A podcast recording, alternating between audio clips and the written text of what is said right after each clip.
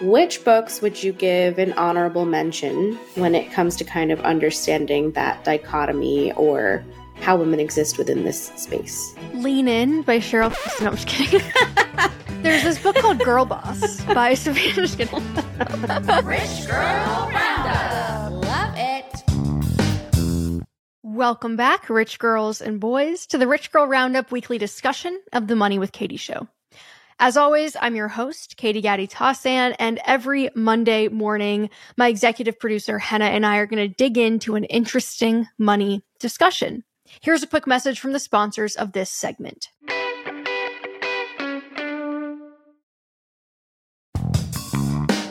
All right, before we get into today's roundup, this week's upcoming main episode is about teacher pay. And I guess I would say the way we value or don't value educators in the United States and the fraught history and debate in this subject matter. So it's going to be a good one, a good deep dive. We've got a lot of actual teachers from Rich Girl Nation that are supporting this episode with their own experiences. So it's going to be great. All right, on to the roundup. Henah, how you doing today? Uh, I'm okay. I don't know if our audience remembers, but you were pretty sick for like two plus weeks recently. And I think you have virtually passed it to me because now I just recovered from the flu. So I sound a little nasally, but I'm excited for the question because I think we'll hear a lot of good nuggets from you. So I'm just going to dive right in. Amazing. Hit us with the question. This week's question came from Ashley F. What are your favorite book recommendations right now when it comes to money and personal finance? And I'm really excited about this because I often read just fiction, and you primarily focus on the nonfiction space. And at the end of every year, Morning Brew gives us a credit to go learn XYZ things. And so I used to go to your oh, website. Yeah, I kind of forgot about that. Oh, yeah. I I also forget about it until the end of the year, but it came to mind because last year I ended up going to your book recommendations page on the website and ordering the money books that you recommended with my credit. Really? That's yeah. so funny. The downside is I have not actually read a single one of them yet, but I will get Oh, Henah. I live and breathe this 40 hours a week. I don't want my free time. Yeah, you don't I guess you you probably already get enough personal finance content in your life. You are maybe not the right candidate for more of it. I get a lot of the nuggets just like distilled from you so that I don't have to read the books. So I think what we could do is I'm going to ask you a question for each category of book, and then you can share the books that you most recommend. And then I think that we're updating our books page on the website, right? So that folks can go find all of your recommendations there. Yeah, I think this is going to be a, a larger endeavor for us because we tend to review and talk about books pretty frequently in the Rich Girl Roundup or Fun Finds section of the newsletter every week, but there hasn't been any one location where we've been keeping a running list with a one liner about whether we recommend it or not. So that is going to be a larger project, I think, as part of our phase three refining of our of our website, but that's something that we've heard enough interest now that I'm like, all right, we got to give the people a book Rex section. I think we hear probably a couple times a week actually what are the the reads that Katie recommends. And I say subscribe to the newsletter if you want to know in real time.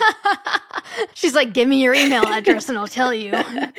okay, so the first bucket is there are a lot of personal finance books out there. There's I'll Teach You to Be Rich by Ramit Sethi. There's Financial Freedom. There's Choose FI. I'm sure all those books are excellent, but what one book stands out to you in this bucket that's maybe a little less conventional? Okay, so I think overall, because you're right, I think all of those books are great for different reasons. And I'd also add, I know people love Millionaire Next Door, people love Psychology of Money. There's a lot of those kind of bestseller type personal finance books. To me, if you said, okay, I'm only going to read one, what is the one personal finance book that I should read? I actually really like, especially for the financial independence, retire early, curious crowd. I read this in 2020. It's called Quit Like a Millionaire by Kristy Shen and Bryce Leung. Now, they, I think, do a really excellent job of covering content that's just not in the other personal finance books, or it's in them, but it's grazed over. They go very deep, and I actually quite enjoy her. I think she's kind of the primary writer of it, or that's that's how the book is written. It's written in first person, if memory serves. But I really enjoy her her writing style and her narrative storytelling. Also, and I believe she describes it this way. She grew up in abject poverty in communist China, which I think makes her a very reliable personal finance expert because she's advising on a lot of things that she actually had to overcome. She'll talk about how when she was little, her one toy that she had was like a used Coke can, and that there were used needles and contaminated water, and they were swimming in rivers of raw sewage. I mean, just stuff where I think, as someone that grew up in the United States in the middle class or upper middle class, I can't even wrap my head around it. So, mm-hmm. going from that to coming to the United States, she's really walked the talk in in a big way. And I'm guessing she's now a millionaire. Yes. Mm-hmm. It's very inspiring and she's just very grounded. Anyone that reads this, I think, would learn a lot. Um, it informed a lot of my kind of I would say baseline or default assumptions and just a few novel principles about financial independence that I haven't really seen elsewhere. Like she addresses the first couple years of early retirement or retirement more generally and how that's typically that five year window when big market crashes have the biggest impact on the long term feasibility of your portfolio outlasting you. And so she talks about things like, I think they call it the cash cushion, that I can't totally remember the little name she gives it, and the yield shield, which was like some dividend something or other bonds that that you know they were going to use in the first couple of years so they weren't touching principal in their stock and their equity investments just to make sure that like they didn't end up drawing down and getting themselves into hot water so pretty interesting stuff and, and delivered in a way that I think most people would enjoy. So that is Quit Like a Millionaire by Kristy Shen. It strikes me as like a storytelling balanced with tactical takeaways. Does that seem accurate? Yes, I think that's accurate. I think you'll get pretty much everything you need from that one. Hmm, okay. One thing for me, Katie, that I really admire about you is how often that you Aww. will tie together individualized concepts or goals that we're told to aim for with sort of these like broader societal and cultural lenses. So, like for example, our hot girl hamster wheel reflection, or the way millennials are told to save for a down payment, but there's record low affordability and even supply budgeting for healthcare within an exploitative system, like all these different kind of examples that you help to shine a light on. So, what read would you say, or one book has kind of helped you see the world differently, or maybe even more optimistically? Hmm. So, my favorite book that made me see the world totally differently is called The Nordic Theory of Everything. Mm, I've heard you reference this one a lot all the time by Anu Partanen. And she is a Finnish woman who moved from Finland to New York City because she fell in love with someone that she met at a conference. Hmm. And so she moved to his town of Manhattan. And Manhattan. Manhattan.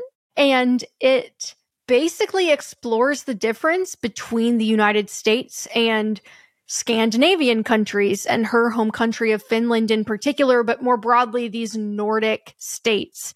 And I really enjoyed it, I think, for a few reasons. I would say, for me personally, growing up with a pretty US centric point of view, or that American exceptionalism, if you will, where I remember being told my whole life, you know, you live in the greatest country on earth. You're so lucky to live here it painted this very like what is the is it the South Park founders that have the Team America World Police? It was like that was kind of like the viewpoint that I very much had as a kid. And so I know the uh the American cap that says back to back World War champs was right. a lot when I was younger. That ethos of America is the best and everything that we do here is the best way to do it and everyone else should do what we do.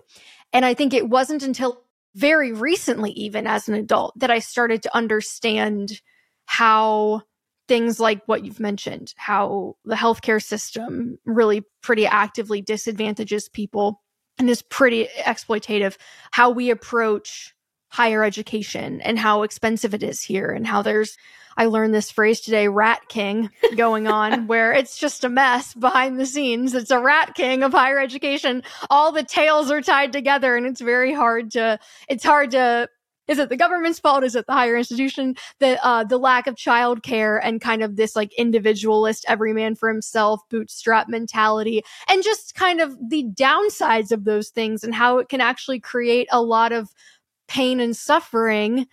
And so this book, I think, really opened my eyes, and particularly to the Nordic way of life, which not to say that that's perfect either, but she explores it through the lens of four key relationships. It's parents and their children, men and women, employers and their employees, and then government and citizens she makes this very compelling case that in some ways the Nordic people are quote unquote freer than Americans are. And she kind of asks, what is freedom? Americans are obsessed with freedom and this idea of being free. And she's like, well, are you really free if you can't leave your job because yeah. then you don't have health care? Are you really free if you're spending 40% of your take home pay on childcare. And so you're in this kind of rat race. God, lots of rat metaphors today. Yeah. And, and the way that she approaches it is not as harshly as I'm restating it and paraphrasing it now, but she really debunks this idea of the socialist nanny state.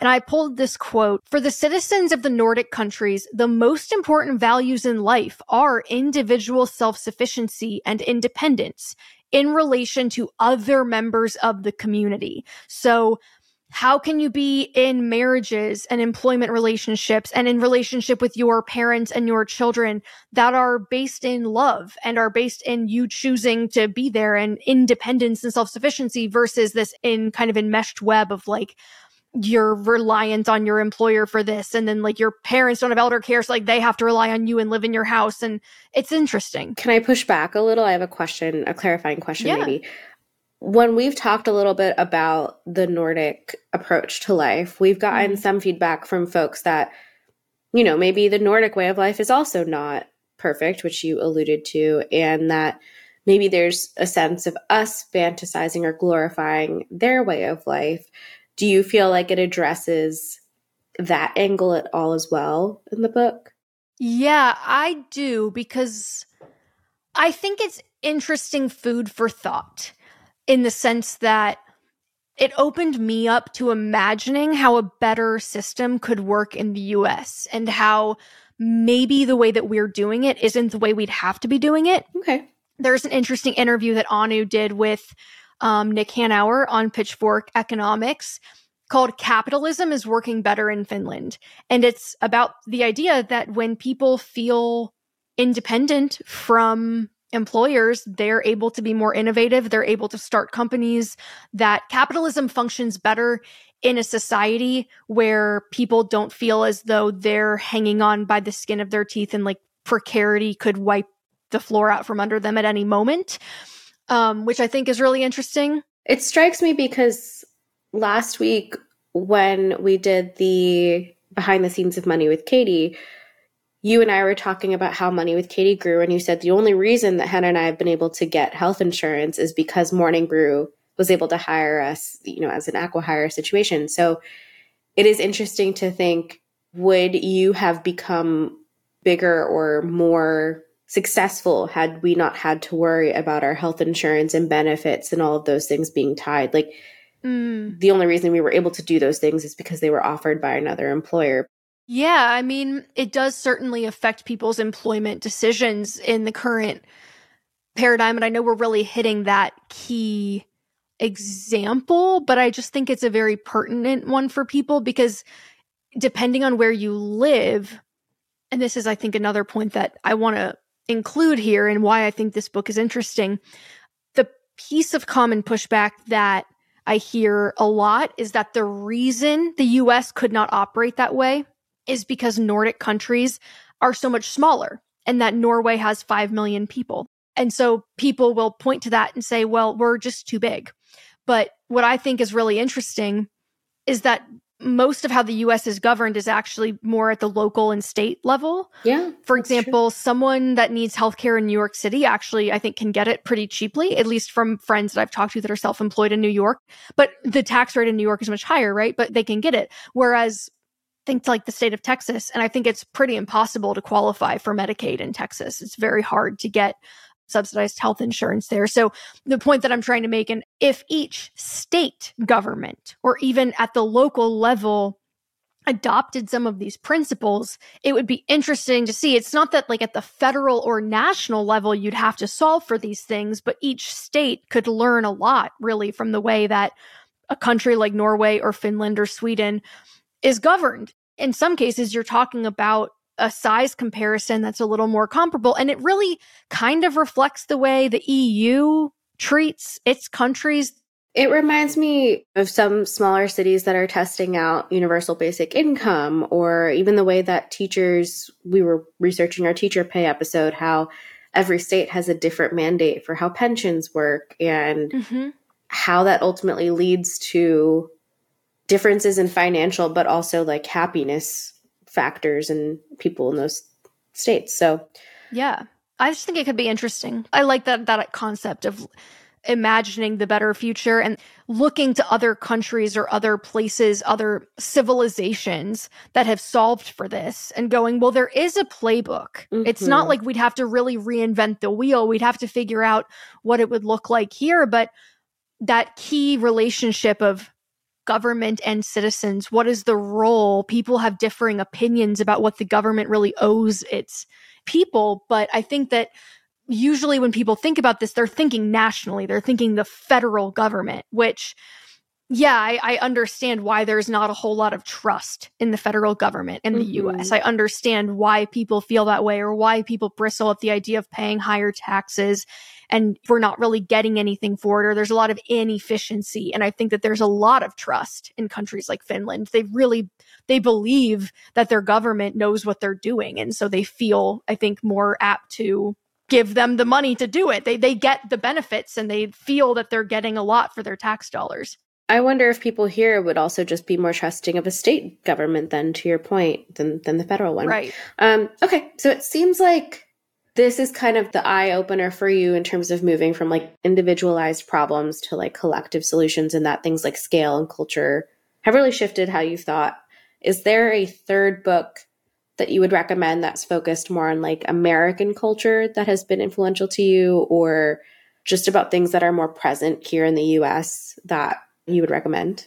Yeah, well, and I think that there's what I really like about that former book, and I think it's going to bleed into this answer, but sometimes when we have these types of conversations, you get into this weird push pull of collectivism versus individualism. And I think that there are merits to both believing that you as an individual have personal agency and autonomy and can affect change is a very powerful belief. It drives people to strive. And I think that that's a good thing. I like that the way that Anu talks about it is, is that the collective can power the individual and vice versa, that there's this sense of like a yin and yang and how you can achieve that best of both worlds by taking the power away from, we'll say, corporatism and having it be more of a publicly accountable governing body that's providing you with these things, you have more of a impact on how society grows and flourishes. In that same vein, I like this book called The Privatization of Everything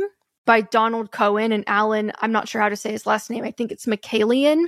But it's basically about how the private sector has taken over public goods in the US and why that's bad for Americans and how we've kind of had this cultural shift from thinking of ourselves as citizens to consumers and how having to you basically have to pay for what you need with your tax dollars and then have a corporation sell it back to you.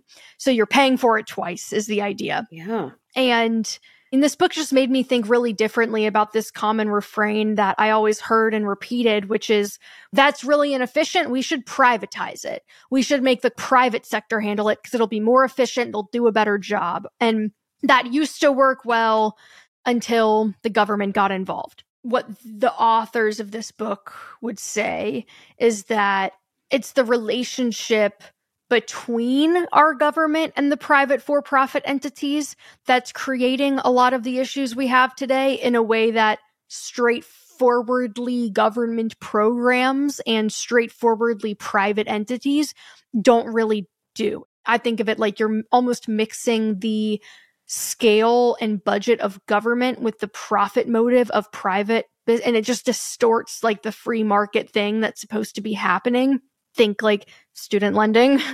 So, a good example of this is in, in the book, they talk about how there was an issue following the 2008 crash, the Great Recession, where the city of Chicago needed money.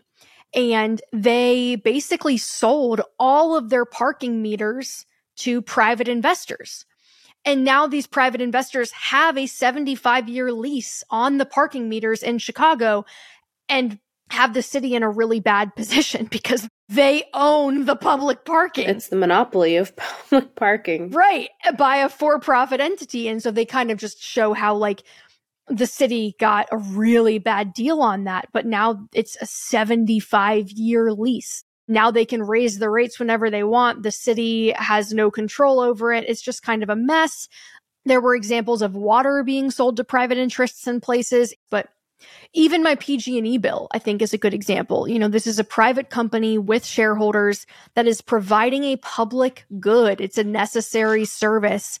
And they have this very complex relationship with the government. I'm actually reading a different book about that right now called California Burning about um, the wildfires and PG&E's role in the wildfires and some of the lawsuits that came out of it. But our first electric bill, they charge 50 cents a kilowatt hour as opposed to like 11 cents. So we had like a thousand dollar electric bill for a single That's month. Crazy. They have a monopoly, right? Like you don't really have a choice where we live. You have to use PG&E so they can kind of charge you whatever they want. And I totally recognize too that it's not as straightforward and simple as maybe I'm painting it out to be. I, there's a lot going on beneath the scenes and I think people could point to straightforwardly government entities and find problems with them too, but it really highlights the twisted incentive um, that happens when you have government funding a private for profit entity. And I would say it's very eye opening, I think, in, in that sense. There's a lot of good examples. Did you feel like you agreed with all the examples in the book after reading it or whatever their thesis was? One piece of criticism I would have is that it is very case study heavy. So it's it's a lot of case studies, examples where public goods and private interests collide. So it's very good for understanding maybe specific issues, but I do think that in some ways I, I walked away with a, a bit of a core concern that well, the governing bodies and the way that they're currently set up still leave a lot to be desired. I'm not sure that just giving all the money and putting all the power back into the hands of government entirely. Like, I don't know if that, that would really quote unquote fix it because I still think there's probably a great deal of corruption and there are flaws in the way that the government currently runs. That would maybe be a, a bit of pushback, and, and that's not a reason to not read it or not a reason to not try to fix it. But it's good to be aware of these things. And I do think that there was like maybe one comment that sticks out to me. I remember reading it and they referenced a 529 account as an example of education being privatized or how this is a, tool for the wealthy and the way it was framed. It struck me as a little bit of a stretch in that moment where I was like, mm, I don't know that I agree with that. Do you think the issue maybe instead of the existence of a 529 is a lack of knowledge about a 529? Like, or that like you have to have a special investment account to be able to afford higher education in the first place. Ah, uh, I see. I think that maybe that was where they were trying to go with that, but the framing of like a 529 account as like a tool of the like wealthy elite corrupt. I was like, ah, I don't know that that's like really a fair assessment of what's happening here. But I would agree that, you know, it's kind of messed up and backwards that you have to save hundreds of thousands of dollars if you want to go to college or if you want to go to like a state institution, which again, same principle, publicly funded university still costing you what 15,000 in state a year on average or whatever the figure is. My husband had to pay for all of his college, and I think he said he graduated with like 70,000 in student loans, and it was a public university. In the state where he lived? Yeah, it was Rutgers. So, yeah, there you go. Perfect example 70K to go to your state publicly funded university. Which, you know, I. I was very lucky in that I had a good number of scholarships, but I also had student debt leaving school. And I thought about that a lot about how it sets people up to be behind for decades uh, if they have to pay for access to decent education. And can I tell you too that it kind of does go back to the Nordic theory of everything piece on education, where if you educate a populace, like if you want to give people the tools they need to have the type of job that's going to enable them to break a cycle that putting it behind this really steep paywall is not the way to it's the argument about social mobility right and how it's actually quite difficult to ascend to a different class or if you're in if you grow up in the bottom 20% of income households like it's like 1 in 5 makes it to the top 20 percentile i think uh, yeah i think that that makes a lot of sense Okay, so if I had to guess, I would say that you probably read like 20 to 30 books a year. And I'm going to rapid fire a few last questions for you okay. on reads that maybe didn't fit any of these like broad buckets that we addressed that maybe you still want to give a, a little bit of a shout out to. One thing we've talked about on the show a lot is just the intersection of women in personal finance or what does it mean to be a feminist within the personal finance space which books would you give an honorable mention when it comes to kind of understanding that dichotomy or how women exist within this space? Lean In by Sheryl Stone. I'm just kidding. There's this book called Girl Boss by Sophia. Wow. Never heard of it. okay. Um, two come to mind right off the bat. Okay. Maid by Stephanie Land. Okay. She has another book coming out, correct? She does. It's called Class. We're going to talk to her about it on the show. Little teaser. Mm. I'm excited to talk to her.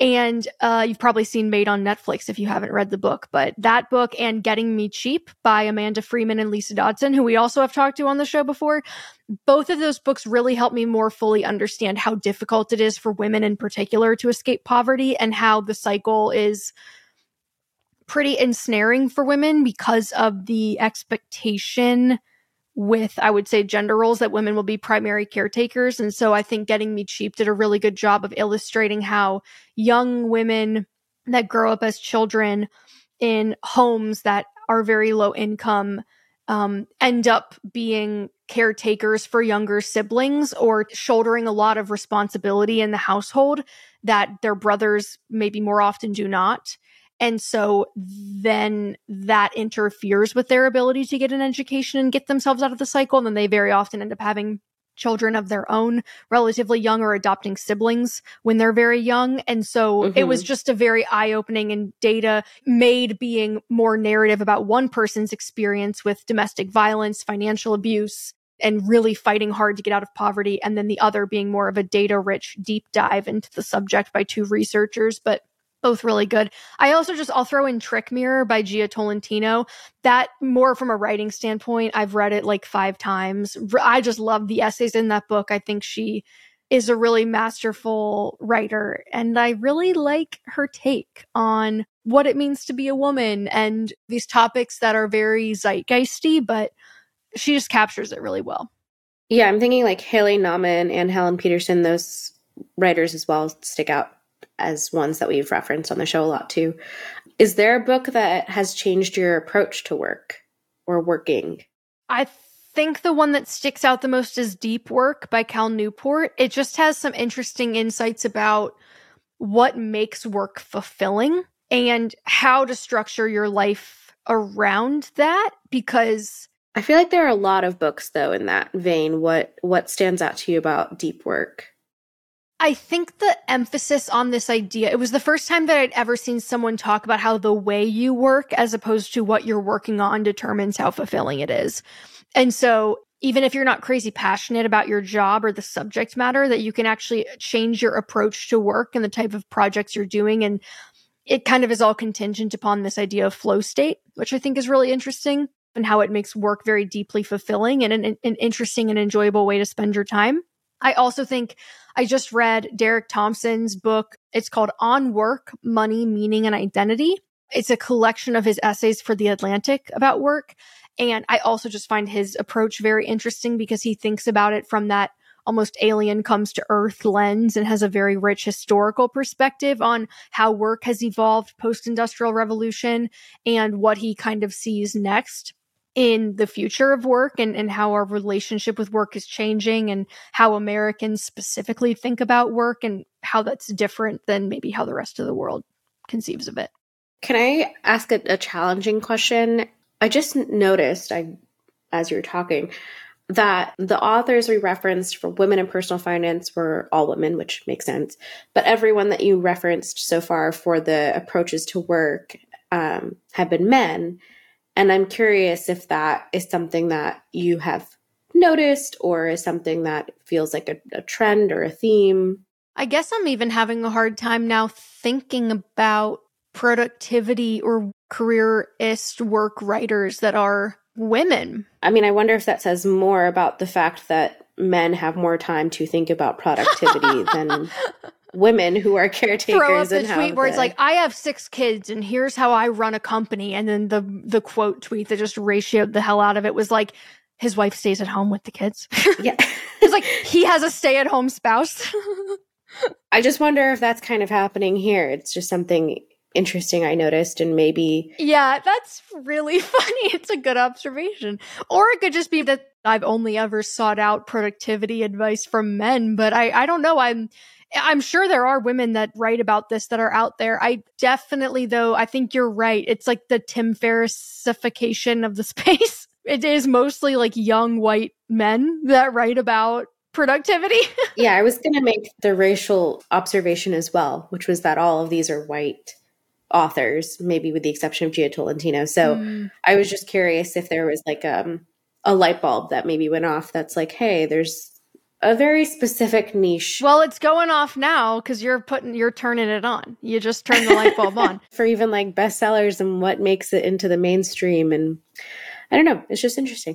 Uh, okay, and then I have a final question from from me, which is, what book are you most excited about? Wink, wink.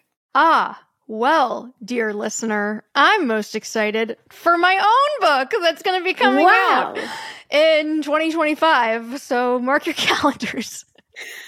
Go buy a calendar for 2025 and put the No, I'm just kidding. Um well, right now the working title is Rise of the Rich Girls. We're really focused and when I say we I'm referring to the editor that I'm working with at the publishing house. We're trying to really hone right now the the angle, if you will. And I think what I've settled on is maybe this entire conversation has been indicative of this that intersection between the systemic and the cultural and the economic and the the individual personal financial choices that you are making and what happens at the intersection of those two things. And wait that's hilarious. You i didn't even tell you that this was like the kinds of questions i was going to be asking so you teed me up really well i have to say so yes, that's kind of the the angle, but I, I want it to feel very empowering, right? Like it's very easy to go to a doomer place with all of this and to be like, well, it's hopeless. We shouldn't even try. Everything's effed. Really doubling down though on what you are capable of and that you do have agency and that knowledge is power and you can do it. And like we together can close. I think what I'm really focusing on is the, you know, the six big drivers as I see them of the gender wealth gap and mm-hmm. You know not just the wage gap which i think claudia Goldin, who just won the nobel prize in i think claudia's got that one covered. The harvard economists are on that one. Sec grad katie gatti Tassin's going to tackle the wealth gap with her pr degree. No i'm just kidding. From all the work we've done over the years like i think there are several you know six to be specific things that i see as key drivers of the wealth gap and they are both systemic and individual. And so I think addressing them one by one and going through that broader cultural, socioeconomic, political context of all of it and then getting into okay, but what can you actually do to impact this for yourself? How can you defy statistics. That is kind of where we're at right now, but I'm still very much in the thick of writing it. So we'll see. By the time it comes out, it could be about something totally different, I guess. well, listeners, when I get my advanced reader copy, I will I'll clue you guys in. Yes, that is uh that's where we're at. All right, well, that is all for this week's Rich Girl Roundup of books. And we'll see you on Wednesday to talk about the people who taught you how to read, your educators. Bye. Bye.